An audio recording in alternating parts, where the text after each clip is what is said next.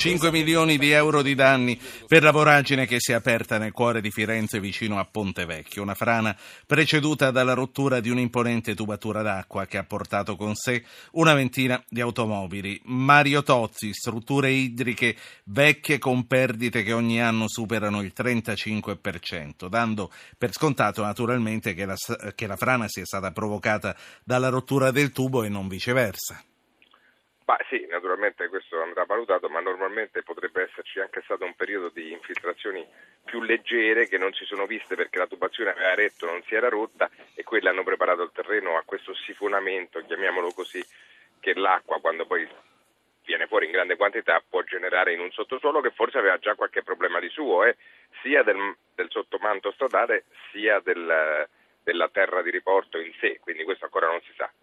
Ma mh, a questo punto eh, bisogna partire dall'oggi, fortunatamente non è successo niente di gravissimo, fortunatamente non ci sono eh, nemmeno dei feriti a parte i danni delle automobili, a parte i danni per la città, ma eh, prevenire che tutto questo possa succedere, a questo punto le altre città che cosa devono fare? Ci vorrebbe che una parte delle risorse pubbliche vengano destinate alla manutenzione del patrimonio storico, artistico, monumentale, delle, almeno delle città più importanti, ma direi di tutte perché anche se non subiscono un evento naturale a carattere catastrofico, eh, eh, però eh, possono subire eventi di questo tipo perché comunque sono strutture vecchie in ogni caso e quindi sentono il peso degli anni. Del resto Firenze è un po' una città cartolina, dunque lì si dovrebbe porre un'attenzione maggiore, è come il muro di Pompei che crolla, cioè sono cose che poi quando vengono viste all'estero eh, non, non, ci fanno una buona pubblicità. No, no, certo, e, e, sono queste le fotografie, tra l'altro, che fanno il giro del mondo. Ma tornando a Firenze, dopo quello che è successo oggi, esiste il rischio che si possa innescare un effetto domino sulle tubature circostanti?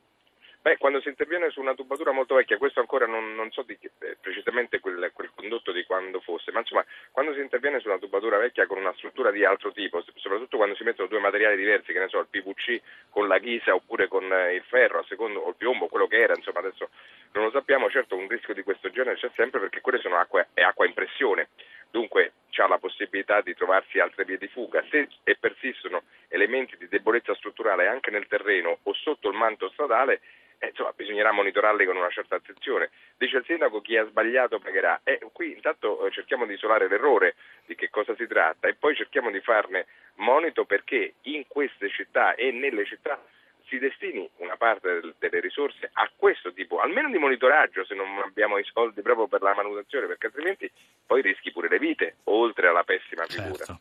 C'è un'ascoltatrice da Firenze, Laura. Laura, buonasera. Dottor Po, buonasera, la ringrazio infinitamente. Io solitamente telefono per le pensioni, ma stasera parlo di Firenze, visto anche che c'è il dottor Tozzi. No, io volevo soltanto dire questo, ma in base a questo a questa voragine che si è aperta a Firenze, non sarebbe il caso di ripensare all'infame idea del sottoattraversamento della nostra città per far passare i treni ad alta velocità?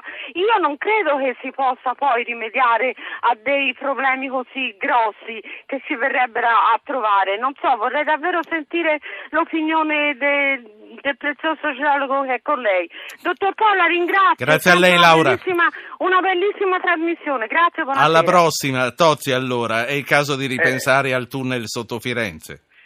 È il caso quando ci si muove sotto città che hanno quella struttura antica, come anche a Roma, no? Intanto di pensare che ci vogliono tempi e costi molto maggiori che altrove perché proprio bisogna investire su attività di monitoraggio molto serie e persistenti e poi vedere se non si è studiata bene un'alternativa. Eh, vorrei ricordare che sono esattamente 50 anni dall'alluvione di Firenze del 1966, una alluvione che ha segnato profondamente la nostra storia recente eh, perché è stato l'evento in cui le cose potevano cambiare rispetto al rischio idrogeologico e non sono cambiate. Forse si potrebbe cogliere questa occasione per rovesciare un po' le cose. Eh, è eh, indispensabile un'opera di quel genere che incide profondamente sul sottosuolo, anche se naturalmente oggi la tecnologia permette di farle in sicurezza, ma non permette però di stabilire fino a che punto si possa ripercuotere eh, diciamo, la, le conseguenze di quelle opere. Quando tu tocchi qualcosa, soprattutto se è molto vecchio, devi sempre considerare che gli effetti sono a catena, come si diceva prima, a domino anche in altre zone. Devi stare molto, molt, moltissima attenzione ci vuole. Mm, Firenze a parte, in quanti siamo a convivere quotidianamente con il rischio che una frana ci coinvolga o ci travolga? Ah, in Italia come abitanti sono grosso modo 7 milioni, come territorio molto di più. Praticamente comuni, quasi l'82% dei comuni ha una parte di rischio idrogeologico importante ed è l'Italia il paese che presenta la maggior parte di frane di tutta Europa. Sono eh, 750.000 le frane in Europa circa censite e 500.000 sono quelle che ci stanno in Italia. Sostanzialmente uno smottamento ogni 45 minuti, abbiamo un rischio idrogeologico davvero devastante. Un ascoltatore e poi la saluto, Stefano Ancona. Buonasera Stefano. Buonasera, buonasera. Una, una domanda, è possibile che ogni volta che succede qualcosa del genere ci si accorge che abbiamo questi problemi dopo che avvengono questo tipo di eventi? È possibile che non c'è mai nessuno che fa dei controlli a monte prima? Ora io mi chiedo, il sindaco di Firenze parla, che, parla dei responsabili che devono pagare, ma perché questa gente viene fuori sempre dopo questo tipo di problemi? Non c'è nessuno sì. che si occupa di prevenzione. Che poi eh, gli allarmi vengono lanciati anche prima, come sta facendo Tozzi adesso, eh, per quello che potrebbe infatti... accadere in, fu- in, futuro. Magari lo sanno e, eh, boh, non lo so. Sentiamo Tozzi che cosa dice. Eh, beh, naturalmente non manca lo stato di attenzione su queste cose. Qualche volta mancheranno i denari, io spero che non manchi mai la buona fede, cioè poi un po' è questo il discorso. Certo, sull'acquedotto in genere gli acquedotti sono molto controllati perché la qualità delle acque può risentire di una, anche di una piccola infiltrazione di terreno o di fognatura, dunque normalmente li, li, li conosciamo abbastanza bene. È il contesto di terreno che conosciamo meno e che invece dovremmo conoscere di più. Ma questo riguarda anche i cittadini, se posso permettermi. Quanti di noi sanno esattamente dove poggiano le fondamenta della propria casa? Quasi nessuno.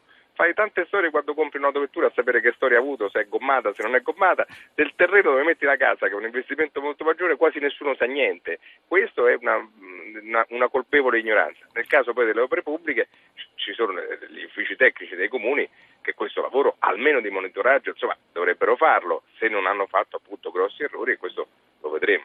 No, no, mi piace questo appello che lei ha fatto anche a noi singoli cittadini di controllare il nostro e questa è una risposta precisa anche a Stefano Di Ancona. Mario Tozzi, grazie. Mario Tozzi, geologo, grazie, divulgatore scientifico.